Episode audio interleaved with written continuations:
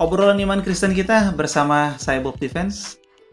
Kita ada di sesi yang membahas bagian kedua dari ekspresi jiwa Ayub yang menderita.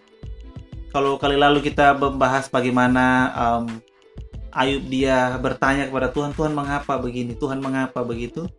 Kali ini dia tidak lagi bertanya, karena sudah saking dalamnya dan terlalu pahit jiwanya karena menderita, tidak tahan sakitnya dia bilang begini, aku tidak mau menahan mulutku lagi, aku mau bicara.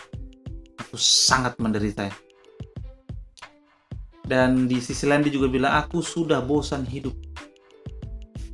Jadi kalau yang kemarin dia ingat masa lalu, dia ingat kalau pada bagian masa-masa lalu dulu, kenapa aku nggak mati aja. Kalau sekarang dia membicarakan masa kini. Dia mau bicara, dia sangat dia mau dia kesal, dia mau menumpahkan kekesalan. Dan bahkan dia mengatakan bahwa dia pengen bicara dengan Tuhan. Tuhan mana? Aku mau bicara sama Tuhan. Aku tahu Tuhan itu maha kuasa. Aku tahu Tuhan itu tidak bisa terjangkau. Tapi kalau memang bisa dan Tuhan mau supaya aku ini bicara, maka gimana caranya? Ya kan Tuhan singkirkan dulu kemahakuasaannya karena aku gemetar, kata Ayu.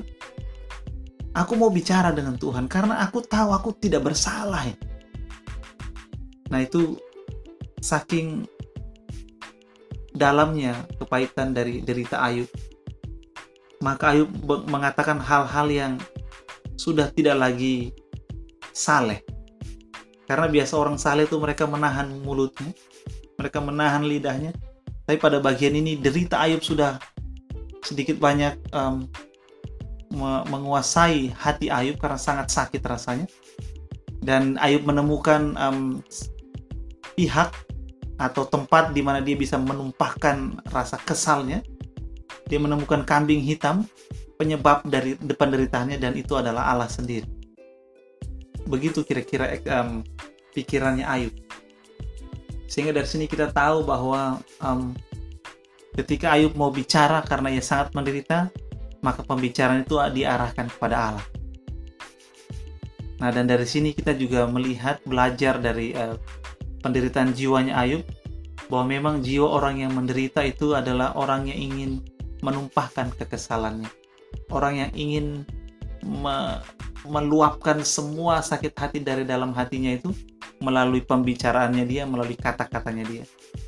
Sehingga berada bersama orang-orang yang menderita atau bahkan ketika saat ini kita sendiri yang sedang menderita bahwa kita perlu memberikan ruang untuk jiwa kita mengeluh kita perlu memberikan ruang untuk jiwa kita ini berteriak dan kita perlu menemukan tempat yang terbaik bukan untuk menyalahkan tetapi untuk mengeluarkan um, semua sakit penderitaan yang ada di dalam jiwa kita.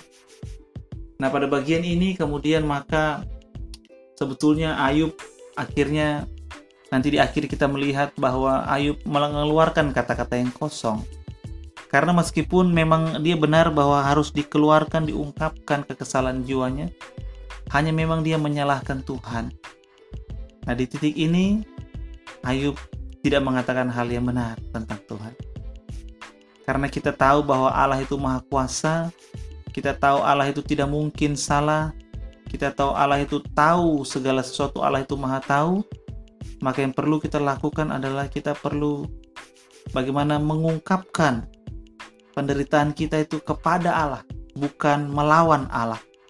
Karena Allah tidak mungkin salah. Kalau seperti Ayub yang tidak mengerti apa yang sedang terjadi karena dia tahu dia tidak bersalah, maka yang perlu kita lakukan adalah kita menyampaikan keluhan kepada Allah, bukan dalam bentuk tuduhan, tapi dalam bentuk memang keluh kesah karena beban yang sangat berat yang kita rasakan.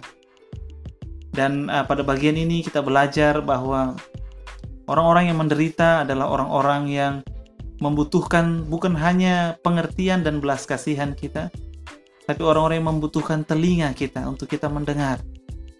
Orang-orang yang menderita adalah orang-orang yang sangat sedikit membutuhkan nasihat, tetapi sangat banyak membutuhkan hati yang sabar untuk mendengarkan mereka.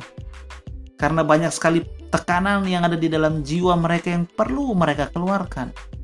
Kalau kita yang sedang menderita, berarti ada banyak sekali tekanan dalam jiwa kita yang perlu kita keluarkan.